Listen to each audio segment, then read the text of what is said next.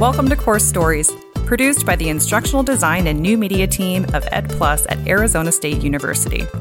In this podcast, we tell an array of course design stories alongside other ASU Online designers and faculty. On today's course story, one thing when I'm an instructor is I start to post in my announcements. I think I have a, a, banner and the announcements that I use when I when I teach the course. It's just a ton of students with Sparky in their cap and gown, right? It's almost subliminal, but like just that reminder of this is what you're here to do and we will help you achieve this goal in any way. Online students don't necessarily have that. So I want to make sure that we build that excitement around that end goal. And that's just also what we're trying to do in the course, right? We're trying to support them through that first session to ensure that they know how to get to graduation and all of the things in between.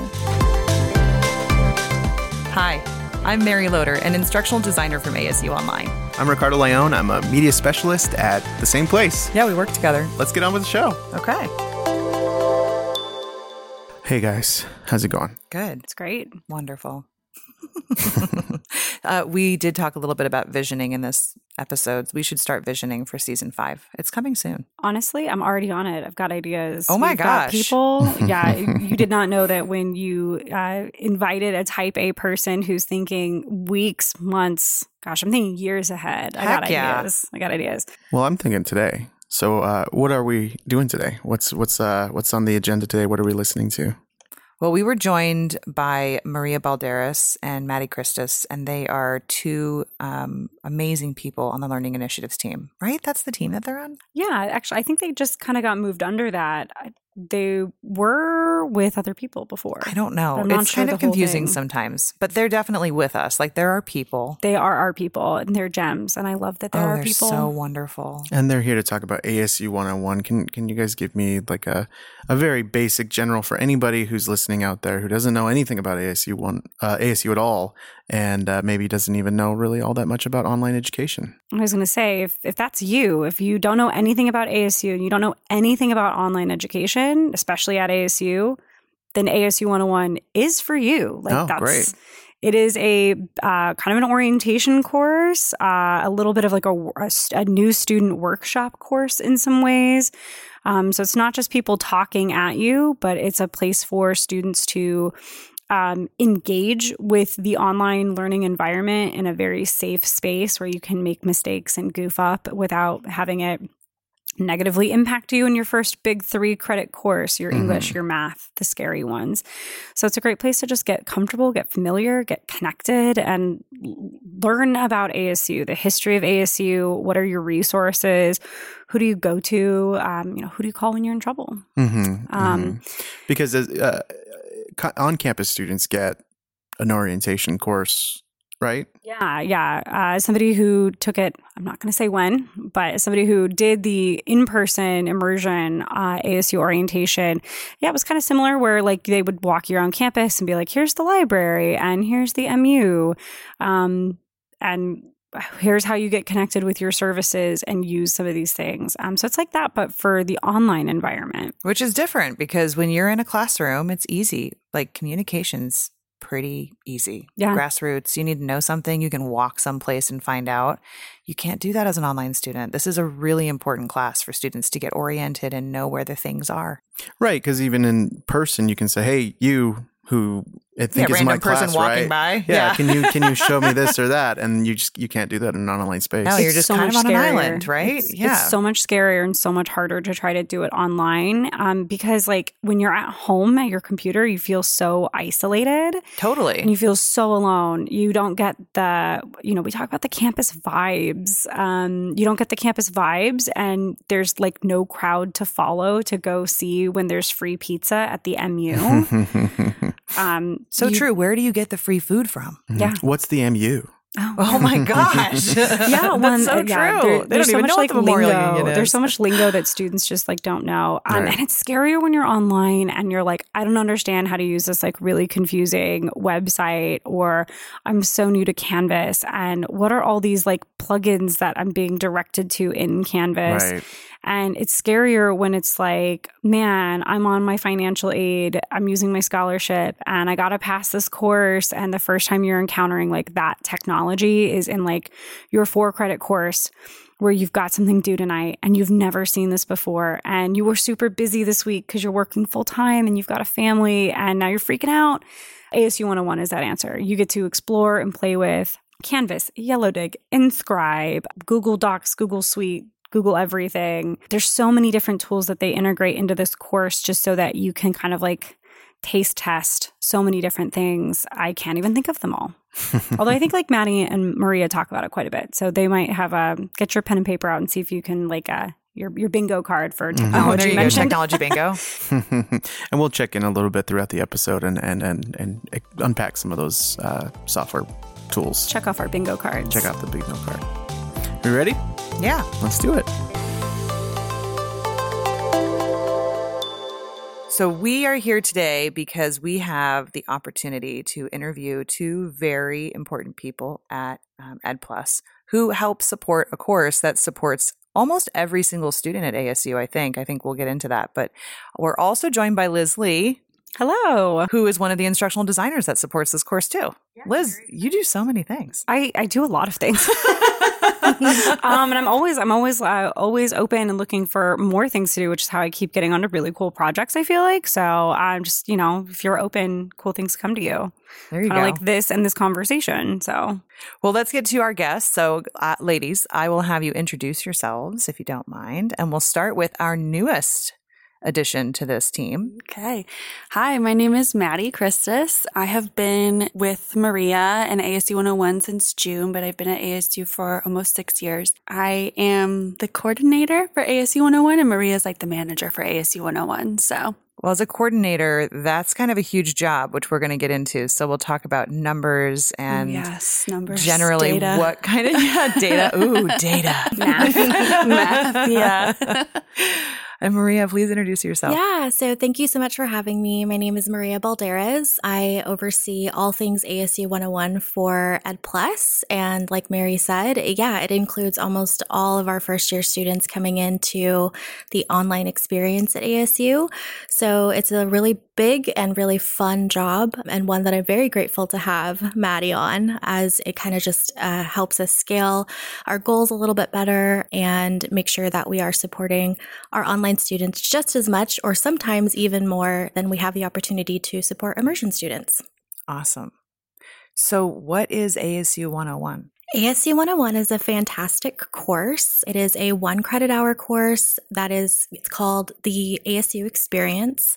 So the idea of the course is to really support our students with trying to make our campus smaller for online students. So, what that means is introducing students to different resources that will be helpful to them, maybe not so much in their first session, but throughout their entire time as a Sun Devil ASU. It is a required course for every first year students at Arizona State that kind of helps with our enrollment numbers. It's a really, really large class. But basically, what we're trying to do is welcome the student to ASU, encourage them to make connections at the university, and really work on their sense of belonging as a Sun Devil, no matter where they are in the world.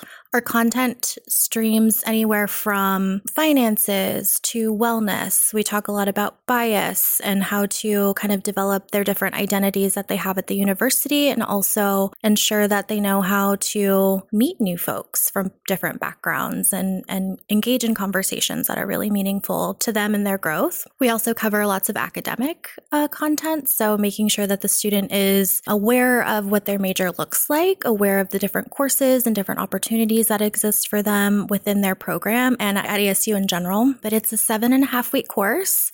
So we cover lots of material in a short amount of time, but we are really focused on just welcoming our students, making sure that they're as prepared and supported as possible during their first session, and making sure that they kind of know the steps forward to continue their academic journeys at ASU. Awesome. So, Maddie, when it comes to coordinating, what does that mean to be the coordinator for ASU 101? Like, what does your, Yeah. you know, general work look like? Yeah, so Maria kind of handles the overall strategy and partnerships. And I think Maria and I are a really good team because we each have relationships with the different colleges that were pre existing before we came into this role with ASU 101. So I think it's been really nice to leverage some of our on campus immersion partnerships as we transition to really developing this program. I pretty much handle the day to day things. I'm in all of our courses every day, just checking to make sure our instructors are engaged. We also have section leaders who we can think of as TAs. So they really help facilitate discussions and relationships between the students. And I think that's one thing that Maria and I are really focused on in this course and moving forward is really building relationships between students.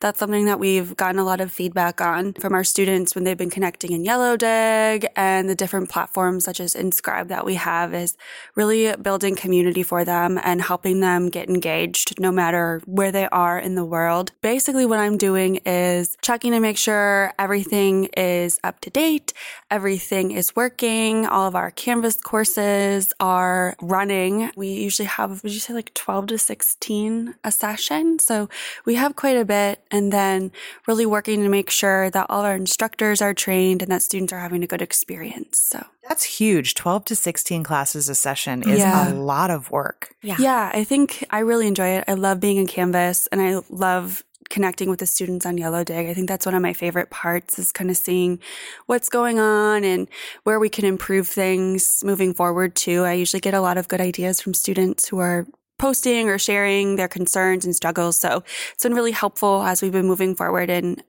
revamping the content for future sessions. It's like crazy. So I work with you pretty Mhm. regularly. We meet all the time, Yeah. I feel like. Um, but I had no idea that you were like in the courses Yeah. like regularly every day. Every day, yeah. Just checking it out. And then that's like because I knew you were helping us with some of the redesign stuff. Like Yeah. you're working in Rise, you're doing Yes. some of that stuff. So like you're doing Oh, wow. everything. You're doing Yeah. ID work too. She is doing ID work. I was like, oh my God, did they hire Wow, somebody and Maddie, replace that's me? awesome. Oh, no, no, Liz, no, absolutely not. There's too much work. Everybody There's- has no, work. it's so true. There's so true. things that I'm like, mm, I don't know how to do Well, that. I'll be, I'll be, I'll be your assistant. I can be your ID assistant now.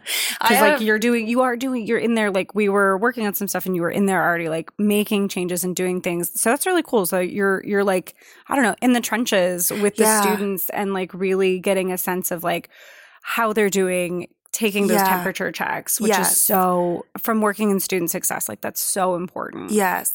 I think that's been my favorite part. I mean, there's anywhere from like 50 to the session. We have a class with 125 students per class, and it's really easy for instructors to miss things in Yellowdig. So I go through there at least once a day. I'll, I get all the notifications just to see what's going on and if an instructor missed something so I can forward it to them so they can follow up or connect with the student success coach. So What's your favorite part about Yellowdig since you're in it so often? I honestly, I love that students can leave emojis and Right? reactions. That's my favorite part. I think like, I love yeah, I'm with you. Like I like the uh, social media esque Yes. style of it. I think it for whatever weird reason it does make people want to engage more. I agree. I think it helps like the you know like in like in person classes you have the student who's like I'm gonna sit in the back and I'm gonna be quiet. I'm not gonna Yeah. raise my hand, but I, I'm engaging. I like that it allows like that student to be seen and like Mhm. get credit for engaging yeah. even if like they're not raising their hand and speaking out. Yeah. So I do like that. I think it's very good for all types of learners. Yeah, I agree. I think one of the best parts too is like when a student is sharing something. So we have a seven and a half week class, and usually in like week three and four, we've seen that students get really comfortable with each other and the community. And it's really nice when they share something personal or vulnerable or share that they normally don't participate or something like that, like Liz just said. And I love that. I love watching them build connections. And at the end of the session, when they like share their social media handles and emails, it's so sweet. So I really love that. And I really do love that it gives all students a chance to connect and it's not just going on social media and just typing something out to earn points. It's like they're really trying to build relationships. But like, so students are genuinely connecting in this course then, and like they're genuinely like becoming friends. Cause I've taken online courses where I'm like, okay, like, great. I'm to like say my nice things in the discussion board Yeah. so I can get my points and move on. But it sounds like that that's not the case here, that students are sincerely becoming friends and sincerely like going on to support each other. And that's nice too, because these courses are like organized by like college and like program kind of sort of, right? hmm Yeah, definitely by college. And we've kind of compared when we use discussions in Canvas versus Yellowdig. And the students who use Yellowdig are much more engaged and have just a better general experience. Because Canvas discussions is great, but you can't like things, you can't use hashtags, you can't tag people. So it's a little bit more limiting. And so we've really seen that Yellowdig is so helpful in building those connections and getting everybody involved. Okay, so I heard Yellowdig. I'm a little familiar with what Yellowdig is, but can you guys unpack it a little bit and tell me a bit more about how courses use Yellowdig? Yo, Yellowdig's used all over the university, and it's used in not only the online but also the immersion courses. So it's a really nice uh, communication platform that models social media. So there's a like function, there's a bunch of emojis actually that you can use. You can post videos, you can post links to things, you can create side conversations around areas of passion. It's really meant to be an organic conversational space. Yeah, I mean, and like it's used in so many different and unique ways. Gosh, I can't even tell you all the different ways I've seen it used for mm-hmm. like the online online sphere and knowing that it's also found its way to the immersion sphere. It's got to be a thousand and one more ways used there. Absolutely. In the interview, there was some discussion that that you also the emojis thing. That's that's really interesting to me. I mean, are these students getting graded on their emojis, or or is you it actually that do get participation? Points. If someone reacts to your post, you only hmm. get the reaction points one time, but you can get reaction points. So if someone's like, "Hey, I liked that," or a smiley face, or whatever, you get however many points the instructor decided that's worth because it's yeah. completely configurable. And they actually released brand new points options. So if you're an old Yellowdig user, highly recommend starting a new community because you can't actually access these functions in the old community function. So start a new community and start to play with the different points and the different ways that your students can earn them. Yeah, it's highly customizable, which is really cool and really fun and so important when you think about who the online student is and what their experiences are and what you might need for your specific course to like pull out of them. As somebody who was a wallflower in my in-person courses and I feel like I'm even more of a wallflower in my online courses. I just do not want to be perceived.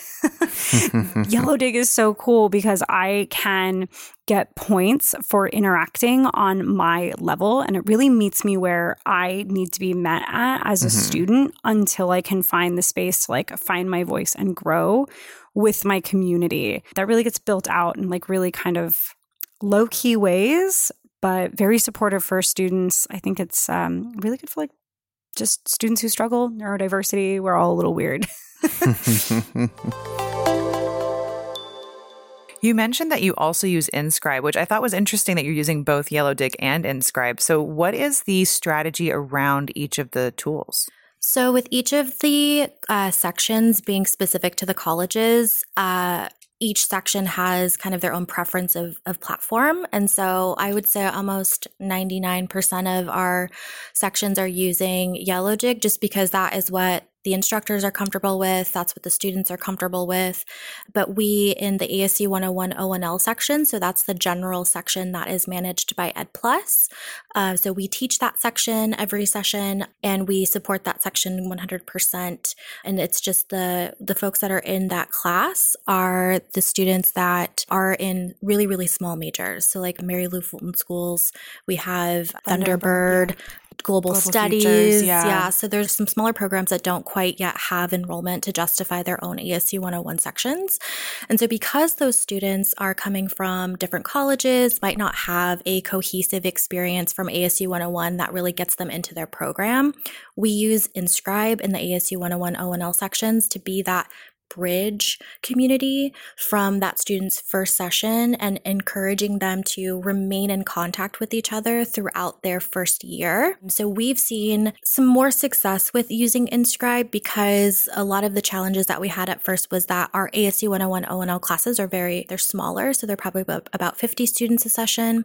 And so the expectation for an InScribe community is that it's a little bit larger. So that way students are more apt to engage and, and kind of like self engage because there isn't a graded component for InScribe. And so now that we're at about, I want to say like 600 students in our InScribe community, it's a lot more self running. Oh, yeah. And so we're seeing that a lot of students are engaging and asking different questions and are really using that space in the way that we had intended it when we first piloted it.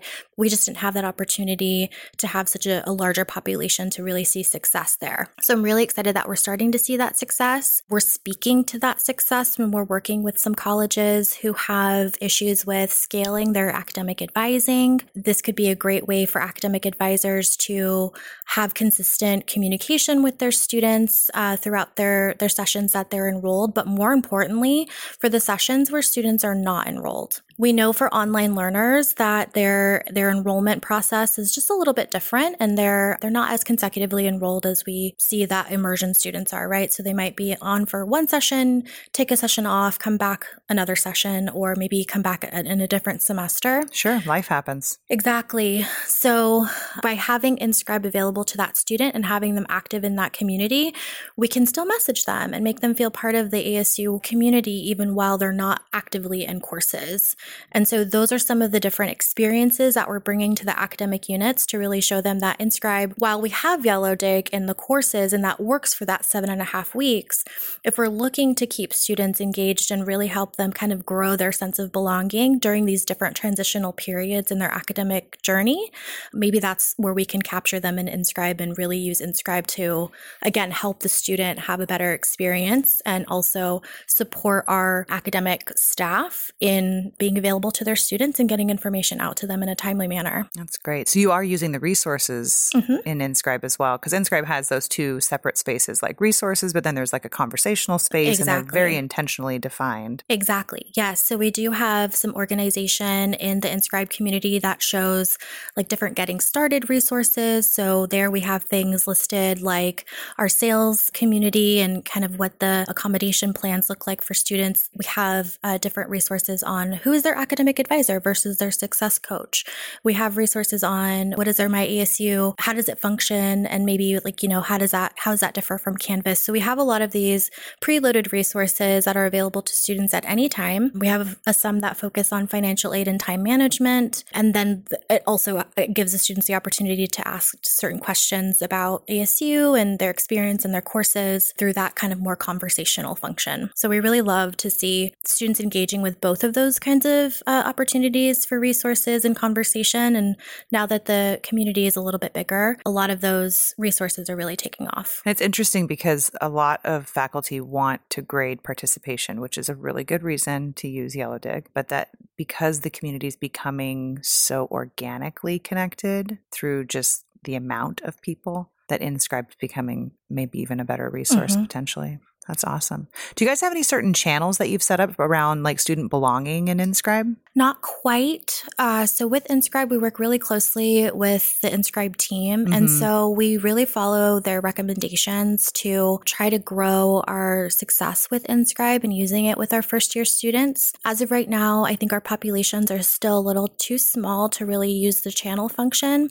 But hopefully when we reach closer to about a thousand students in the in the community, we'll start to look at some groups specific to military experiences, full time parents, um, and those experiences. And so we're really looking at building out channels for those different affinity groups to really help students support each other through the different obligations that they have while maintaining, you know, their Sun Devil identity as well. Yeah, ASU online students are just a different kind of student than our immersion campus mm-hmm. students. So it's nice to see that that's being so thoughtfully considered. Yeah. Yeah. Something that I was going to mention is like, I think when I originally came in to start helping with ASU 101, I was transitioning from a success coach mm-hmm. to instructional designer. So I was like back when we first met, and I know you weren't there yet, but like this course has seen like a huge overhaul and like transition. Like I feel like when I first started that the ASU 101 kind of reflected more what you might see in like the on-campus version sure. of like the orientation because I remember taking something very similar as like freshman first year and it was like here's the library and here's how to get around campus and i feel like it used to be kind of more generic like that mm-hmm. but like when when we were starting together to work together it had this huge transition i guess tell us a little bit about, about that transition tell us a little bit about like the need and the why yeah. So, you know, we know that all learners are not the same and everyone has different needs. But definitely with online learners, we're learning from them through Yellowdig and through what they share in the course evaluations that they just really need support. And they really, you know, that one size fits all content doesn't really meet them where they are. So that's why we're working with the academic units to really flip the course and have it be a course that meets the students where they are, gives them an opportunity no matter what their educational background is, right? So maybe some folks might have taken a class or two before. Maybe they're not in their first session at ASU. Maybe they missed the ASU 101 boat their first session. So, you know, how can we meet the learner where they are and provide different opportunities for them to get involved in their program? I think a lot of what the ASU 101 content used to look like was very cookie cutter and was very much like, you know, these are the five or six resources resources that every single freshman needs. While we still have a lot of that content in the course because it is, you know, very basic information that any college learner should have, we still have different opportunities for them to engage with their programs. So we're we're building in more program specific content.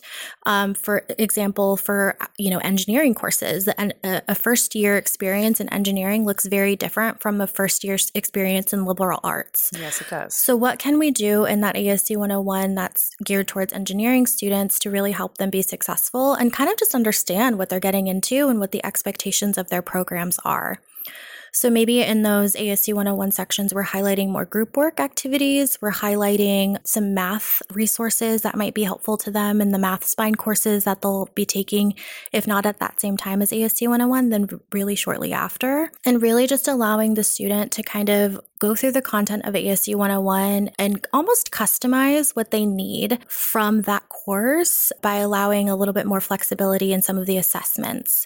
So right now, Maddie and I are in a live redesign process with some of the colleges. And so that's where a lot of that, that feedback and that, that very valuable understanding that Maddie has of where the students are is coming into play. That's really important to allow us to kind of look at the assessments and say what's working for these students and what isn't, what's busy work and what's actually showing them a meaningful skill set that they'll need as a, as a college learner. And so one of like for an example, one of those topics is time management. So right now we have a very generic time management assessment that says, you know, imagine that your internet goes out, you know, the day of a, a, a project's due or a deadline for an assignment, you know, what what's your go-to plan? And sometimes like students are kind of unrealistic with that. They're like, well, for me, you know, I will never, ever, ever uh, work on an assignment the day it's due. It'll be done weeks in advance, right? That's like, not true, folks. It's not ever. true. we know that from data. 11:59 Sunday night. They're working at 11:50. Yes, exactly.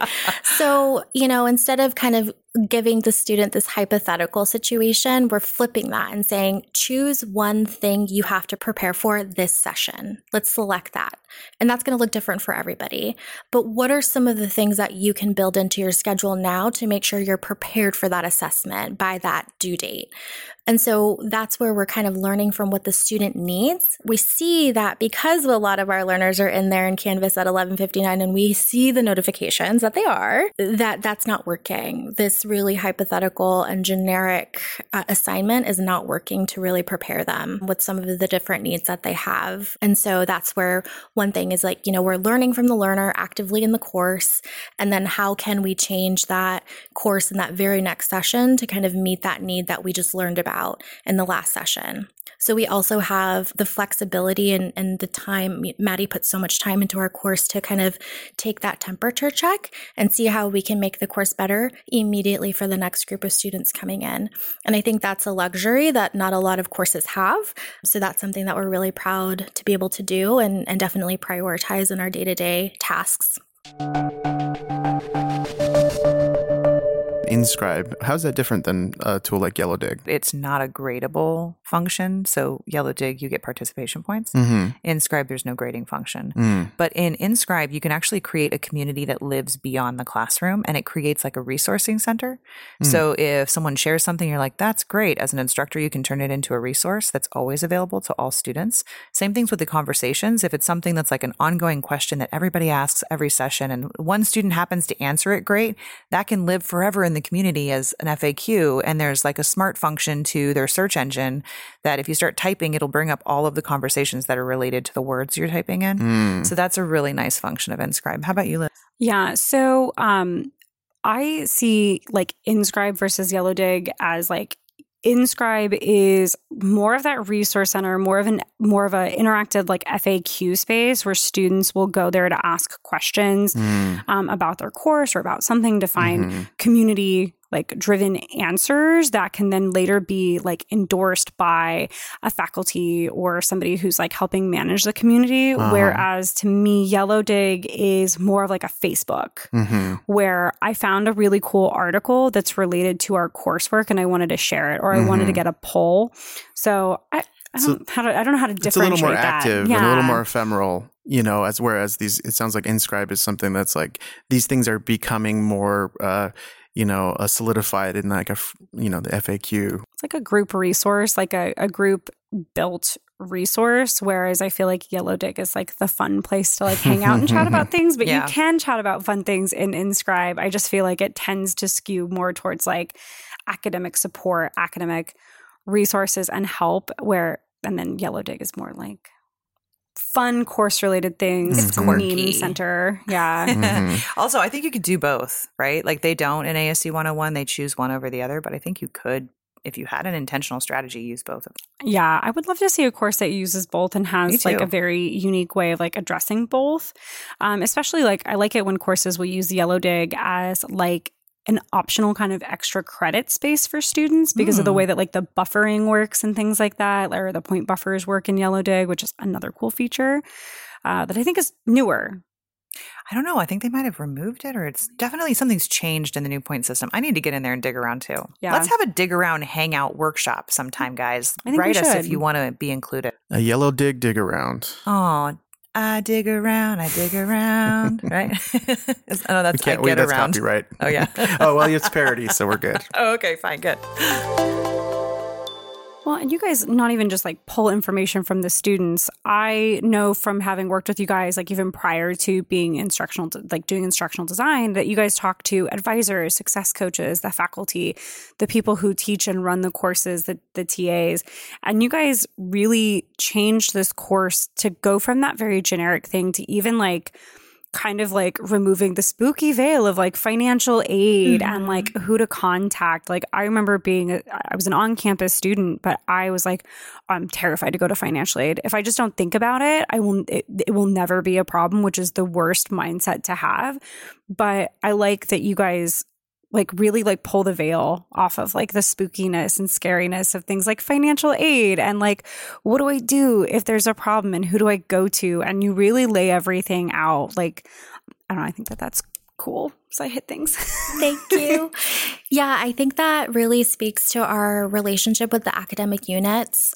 We really try to make sure that we have folks that are instructors who understand the student experience. And so a lot of instructors are academic advisors across the sections, and a lot of instructors are just like hired out instructors. So sometimes they might be someone who has never worked at ASU before. And so that's where we really work, Maddie and I work together to really get that person up to speed and just also make sure that they understand that we're the support for them throughout the entire session. Once our training is over at the beginning of the session, we we don't say like okay see you next time right? It's it's a constant conversation that we're having with new folks and even just continuing advisors to make sure that they feel supported um, and understand the course from beginning to end and all of the different concerns that come up in between. So yes all of the concerns. We have tons of concerns that come up in between. So again that really speaks to like the luxury that we have in in not only hosting this course and supporting the content but also supporting all of the different people that are involved in the project to really ensure that not only is the student experience the best it can possibly be, but so is the instructor and the section leader experience as well. Yeah, and I think the other thing I like too is that you guys guide students through like the entire. They get like a snapshot of their entire academic student life from like like you guys don't really dive too much into admissions but you start with like here's how you get started with financial aid and Mhm. here's where you go when you're stuck in year three and but you also go over like even like graduation stuff and like Yeah. Here's here's what it, the snapshot of your like life cycle as a student looks like why why include graduation stuff in like their first year course Yeah, we want to get them excited about graduation. We want to make sure that they understand that that's a, a goal and something that they can achieve as well. And so, one thing when I'm an instructor is I start to post in my announcements. I think I have a, a banner and the announcements that I use when I when I teach the course. It's just a ton of students with Sparky in their cap and gown, right?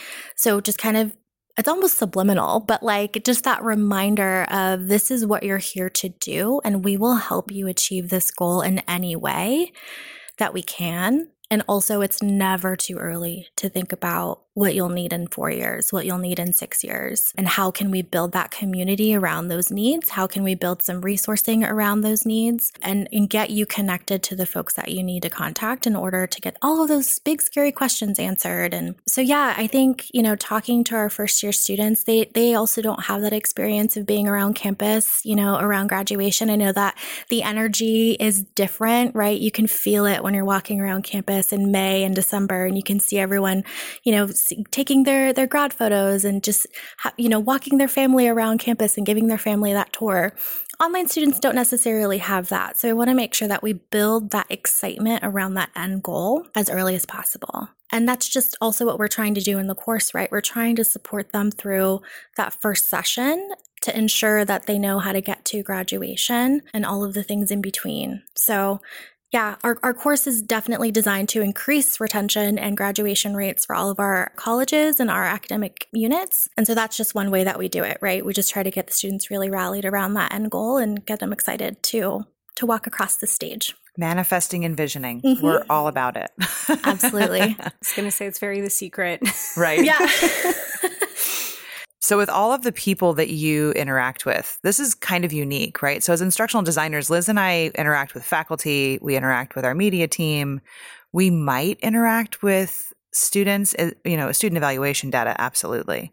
But we don't necessarily talk to people in admissions or people in the local units that do support work outside of the actual design of the courses. And your team uniquely does. Tell us a little bit about your team and what positions you in that space to host these conversations and create those connections? Well, I think Maria and I, we both have pre existing relationships with a lot of people across ASU. Maria more so with the academic units, and I have more relationships with some of the academic units, but also our student services. So I think it's been really helpful that going into these meetings, we know the people that we're talking to and we've known them for a few years.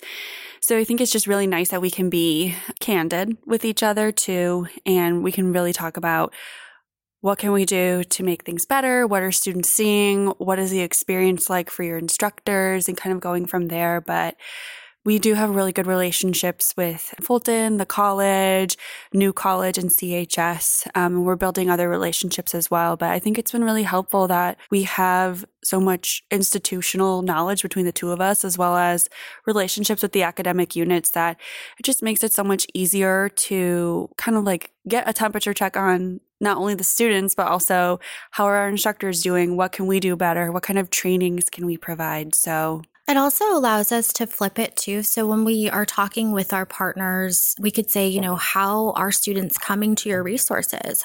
Are they using your resources?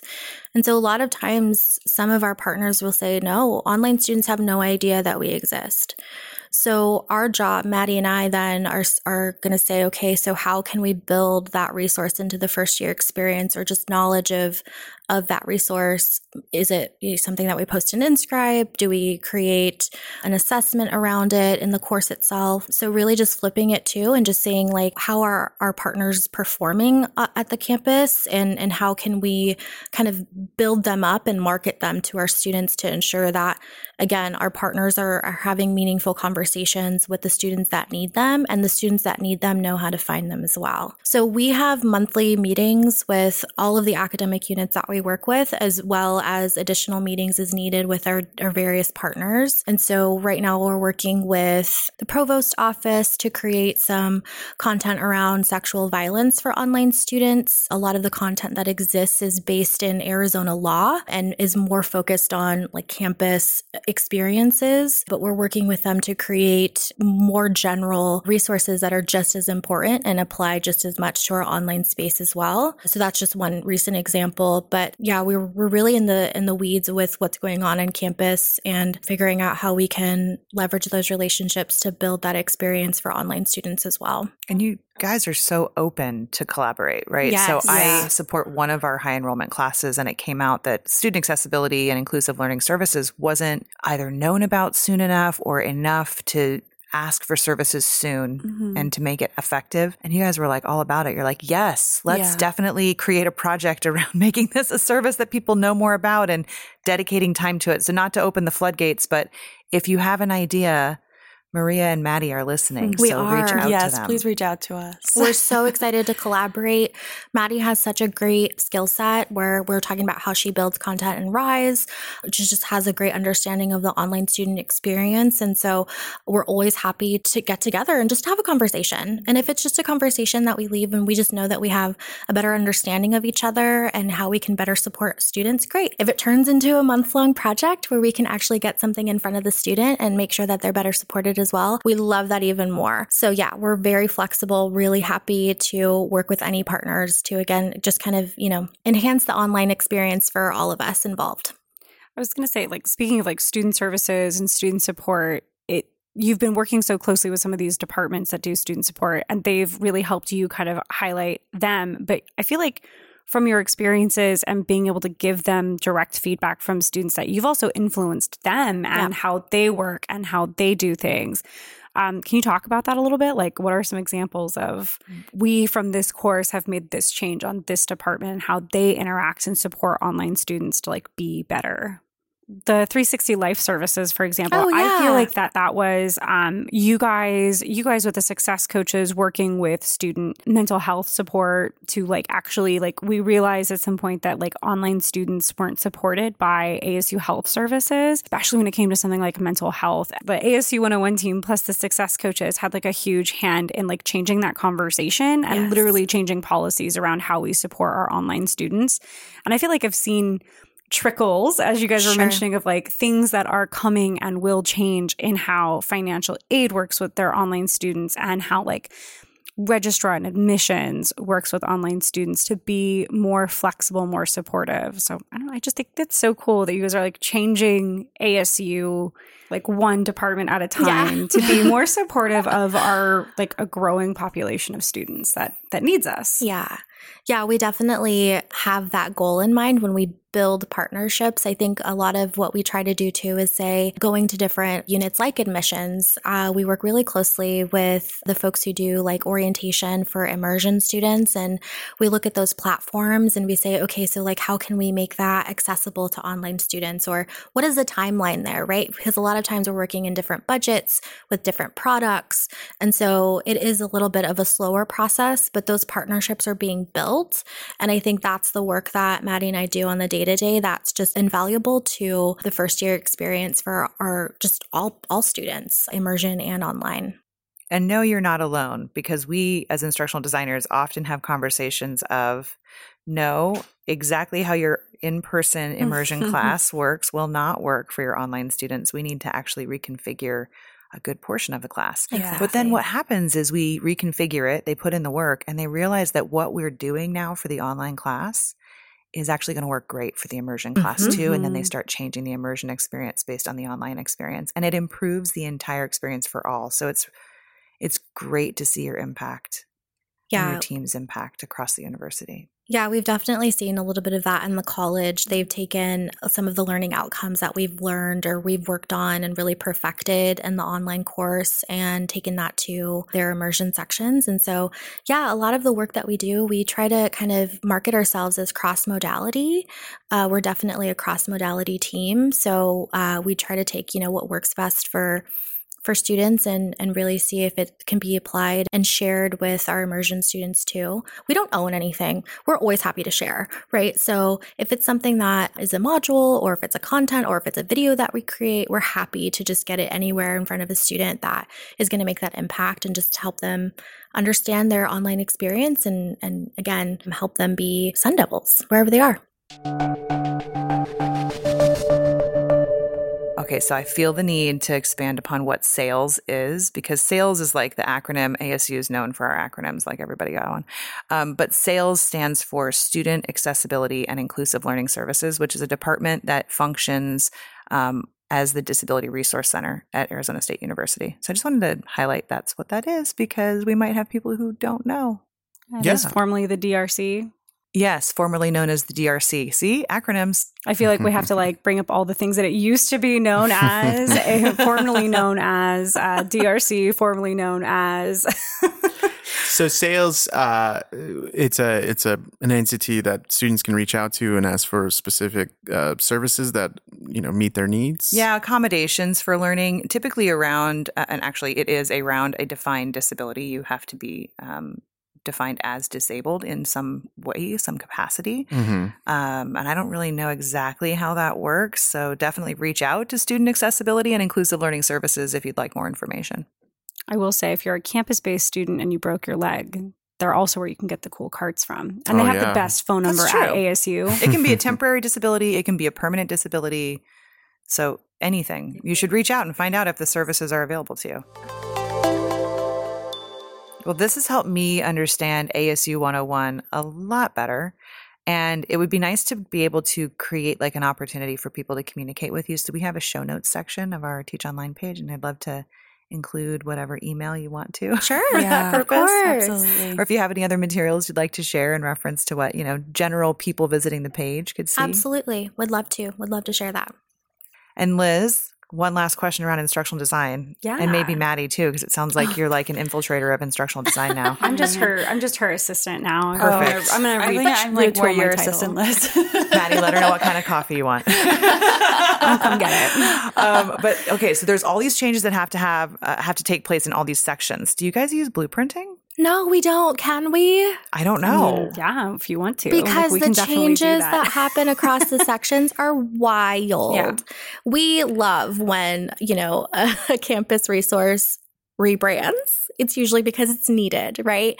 But it also creates so much work for us. See, I, I have been on board of like I, blueprints because I use blueprints with a, with another big course, a, uh, English 101. Um, it has been a life changer and like a lifesaver when it's like, oh my gosh, some random link on some random page that we didn't think that students were going to touch. Well, one person found it, they clicked it because a student always finds that thing. We're like, oh, no one's going to look at this. Mm-hmm.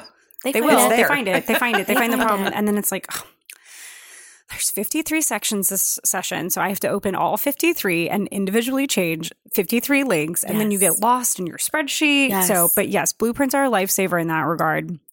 So we can totally move in that direction and just have like one parent copy. That would be so nice. Push everything out.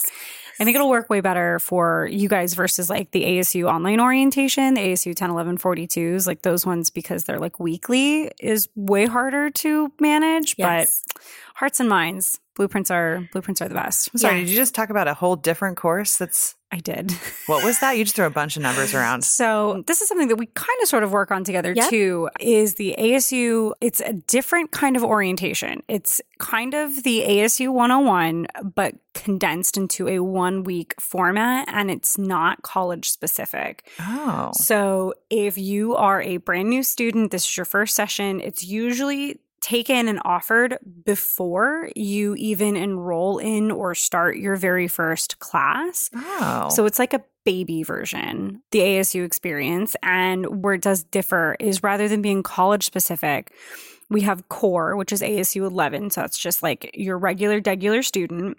We have ASU was 10 and 12 for Starbucks students. So we, we, will get at it by like um special program or like what brought you here so that we have information about like here's information that you need to know before you get started about your Starbucks scholarship so that you can keep it and stay enrolled and meet your goals.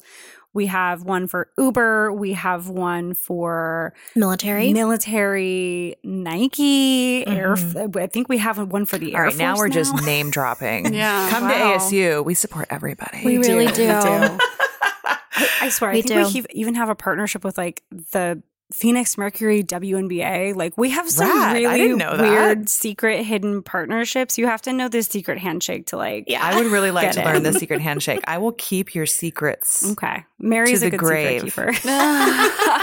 but yeah, so those are very those are those are very similar, but like kind of different. Yeah. So the, the ASU 10, 11, 42 are for transfer students. So if you have 12 or more Oh, credits, Okay. Uh, you'll take the condensed non credit bearing version of the orientation. So a lot of that content is very similar to ASU 101, but we uh, we go in a, in a more in depth way uh, through the content for our first year students who have a limited college experience. That's awesome. I was kind of wondering what happened to our transfer students. It's nice to know everybody's held and cared for. Yes. Well, we also, Maddie and I, are kind of our three year plan is to create a transfer success course that is credit bearing within the colleges as well. So a lot of our colleges have larger populations of transfer students than they do first year students. So we again want to kind of give them that opportunity and, and lend our expertise of the student experience and, and course building and content creation around supporting transfer students as well. That's a little bit of a longer process because it's difficult to create a required course in Changemaker and in all of these different, you know, in the major map. And so that's a little bit of a, a, a longer road, but we have a lot of support with our academic units in creating a very similar experience for transfer students and we'll assist with that when when folks are ready. And that'll be a really cool thing to drop them into the Inscribe community when there's channels Yes. for belonging because it's like an instant way to connect to your people or find who your people could be. Mhm. What a neat thing. I'm so excited for the future of ASU 101. We, Yeah, are, we are too. We're in the, like we said, we're in the middle of a redesign. So I'm really excited to see how students respond to the, the new content and the new flow of the course. I'm really excited to see how our academic units engage with the content and what kind of content they come up with that's specific to their majors. We love when faculty are enthusiastic about creating content for their first year students. And we have a lot of folks coming into the role that are just so excited to welcome students and really bring them into the major and fold them into those opportunities as early as possible. I want to go back to one thing that you had mentioned, Liz. You you said why do we talk about graduation and ASU 101? One thing that I tell my students all the time is that this course serves as a resource to them even after the session is over.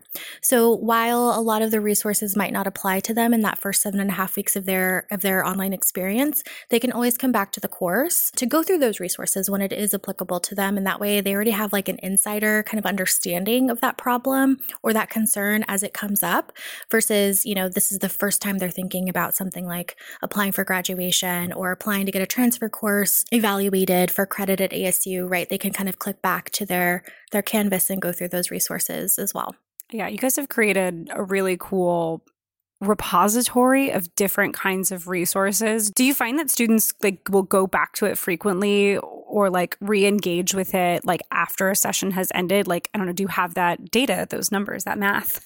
we don't have the time to go back and evaluate courses once they're completed, but that is one thing that we can look at. Um, that would be kind of That would exciting be good to data do. to get, actually. Yeah. So uh, we appreciate the idea. Yeah, thank you. And Liz. we Both will report back. yeah, I'm actually like, I can do that. Yeah, I we get can do that very easily. Yeah. So we're gonna give you a now now now the No, roles are it'll switched. take Now us like my 20 assistant minutes. again.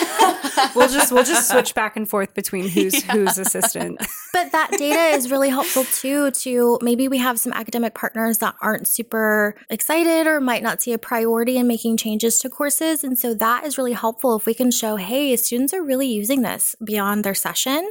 That is just more, you know, encouragement to ensure that that, that course is really well built and really worth that student's time to go through that first session. So yeah, no, any any data we can get involved and kind of use as an engagement tool for our, our academic units is so helpful, and that's a really great one. So thank you. Yeah, I'm excited. Well, I'm I'm really excited, assuming that I'm going to be pulled into the Yes. new the transfer student version of this. I'm really excited because, um, I mean, obviously within our online students, like the population just in general is so different. But then when you're looking at like an incoming freshman for an online course versus a transfer student, like looking at transfer students alone, you're looking at a whole different ballpark football field of different types of people and like why they're here, what they're coming for, what is their motivation. So I like the challenge of how do you create a course that's going to meet such a like diverse Sure. audience where they're at Yeah. and I'm excited to see what comes from that. Yeah. Well, we definitely still need your expertise, Liz. Yeah. So this is not the end of our road. I like to be included. yes, please. Um, but yeah, no, Maddie, like I said, Maddie is really great and brought so much different skills, so many different skills to ASU 101. So we're just flourishing right now and really thankful for our continued partnership with Liz and IDNM. And so that's not going anywhere. We'll definitely keep everyone updated with our course and how it grows. And if we have any cool student feedback, we always share that out too. So we'll definitely um, keep everyone in the loop because all of our hard work goes into this course. And so we appreciate all of our partners and everyone. I was going to say, so big question. I am, say, a college head, somebody out there sure. listening to this podcast right now, and we don't have an ASU 101, but we want like a very specific ASU 101 for us. How does somebody get that? Start small definitely start small. But, you know, look at the maybe top three things that students need to know for their first session and how to be successful and, and build some content around that. Starting, you know, where you need to, if, if there's a lot of questions that are coming to advisors about change of major, or, you know, what are some of the trends that some of your academic support staff sees and, and what are the resources that we can build around that? That's definitely where I would recommend to start. And then anything outside of that that is just beneficial to the student to understand and know, like in internships, virtual internships, you know, all of those different things that might impact a student's journey at ASU or at their institution is always helpful but i would just say where are the pain points for your student in their in their academic success in that early those early first few weeks and what can you build around that to really support them through those those issues Great advice. And we'll have you back in a couple of seasons once that transfer student course is ready. Yeah. And gather all the recon on, on the redesign for ASU 101 yeah, for our we'll first be so excited yes. to share. So I was going to say one other question about how we get our own ASU 101. Should they contact you? Is there somebody at Ed Plus that if you're listening to this and you're like, I'm I'm on board. Count me in. Should they email you? Do they need to email? Yeah, yeah. So they can fancy? email Maria Balderas. So maria.balderas at asu.edu is definitely a great place to start. But we also so Ed Plus uh, online programs have so much support through Ed Plus, and so we'll also want to get our portfolio management team involved as well because they go through that you know that specific course uh, approval process. So I'm definitely a great place to start, and we'll get you connected through all the folks that need to get approval for a new course to launch. But we're always looking for opportunities for new ASU 101s, and we just launched two new yes, ones this yeah, fall. Mm-hmm. Two new two new colleges came to us this fall, so we got two new sections launched. So it's not hard. I just assumed everybody had one. They don't. No, they don't. No. Oh. You better gotta gotta jump on now while it's hot. Before it's sold out. Hot. Exactly. Yeah, it's gonna sell out. No, we just onboarded Cronkite and we just onboarded mechanical engineering. Oh wow. Oh, and, and biomedical, biomedical, engineering. Yes, so we actually so have three. Three new courses this fall. I yeah. learn new things every day. Yeah, yeah. And so more are coming. So, yep, if anyone wants to, you know, jump on their ASU 101 and get one specifically for them, just contact Maria and then we'll move forward from there. But it's a fairly easy process to get started. Awesome. Thank you so much, ladies, for sharing your experience, your expertise, your passion. We so appreciate the work that you do. Thank you so Thank much you. for having us. Okay, that was uh, really really good interview. Oh my gosh, I, it was it ended up opening up so much more than I, I thought it would, including the transfer student aspect of it. I was not expecting that. I, I was a transfer student here at ASU, and I, I didn't feel like on ground. You know, I kind of just winged it. You know, so that's really great that our online students who are, who are transfer students are able to uh, have this experience. Yeah, same thing. When I transferred to ASU, it was like, well, I don't know anybody. I'm going to go to my required classes, and then see ya, graduated, I'm out. I had mm-hmm. no real mm-hmm. community necessarily. Mm-hmm. Yeah. Mm-hmm. I think that something that I keep in mind is that if you found it hard as an immersion, like on campus student, mm-hmm. it is like 50 times harder sure. if you were an online oh, yeah. student. So all the challenges and struggles and like, I guess like isolation and kind of like loneliness you feel as like a transfer student where you're like, oh, everyone's already got their like pre-established right. cliques. Mm-hmm. I don't know where to fit in. It's very mean girls, but I don't know where to fit in. It's way harder when you're coming from an online student perspective. Mm-hmm. So I think it's really cool that we're going that route. And I'm excited to see what that looks like. And then we'll have like a round two with them later, I hope. And yeah. I'd love to hear like how blueprinting goes. Sorry to add more work, uh, just because you are a subject matter not a subject matter expert. hard words are hard. SME, another Yeah. acronym. There you go. I know. I honestly, I don't know how I became the blueprint SME. Well, I mean, in this moment, I think. Oh, okay. it's like, In this episode. now you are. you know, but you know what? Wait people for the do, emails. People do call me. And they're like, "How does this work? What does this do? Tell me, tell me." And um, so maybe I am, and I'm like, "When did this happen?" you're You the just oracle. keep getting on projects. got to be open. Back to manifesting. You got to be open. You got to manifest. You got to welcome in new projects. You got to vision people. your future. Yeah. Yeah.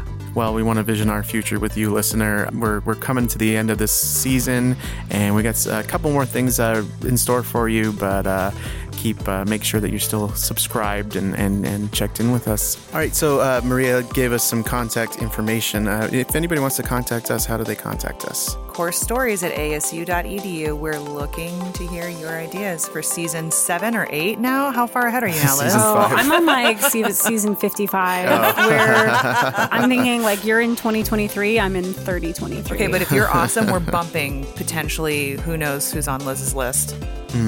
So reach out. Yeah. yeah, if you want to be on season five, which will be next season, contact us. Let us know. We'll make room. Yeah, we'll find a way. Bye. Course Stories is available wherever you listen to podcasts. You can reach us at coursestories at asu.edu. Course Stories is produced by the Instructional Design and New Media team at EdPlus at Arizona State University. If you're an instructor at ASU Online, tell us your course story and we may feature it in a future episode. Thanks for listening. I hope you got that on tape, on digital recording. What do you say these days? It's not tape because it's not tape. But what do you say? Like, did you capture that in digital format? It doesn't flow as It does nicely. not flow. On DF? Use the verb. Record. Oh, did you record that? Okay, I mm. guess that's that's also. Not I don't like as it as much. Did you guys do that on the record? Oh, okay. I like that. Did you get it on the record like that? Oh, It makes you sound very um like transatlantic. Did you get that on the record? Yeah. You know, like it like I like instead of like on the record because Maybe we we say, "Did you get that on the episode in, like, record?" Transatlantic accents. For Halloween yeah. Yeah. next year. Accents for Halloween. Yeah. Um,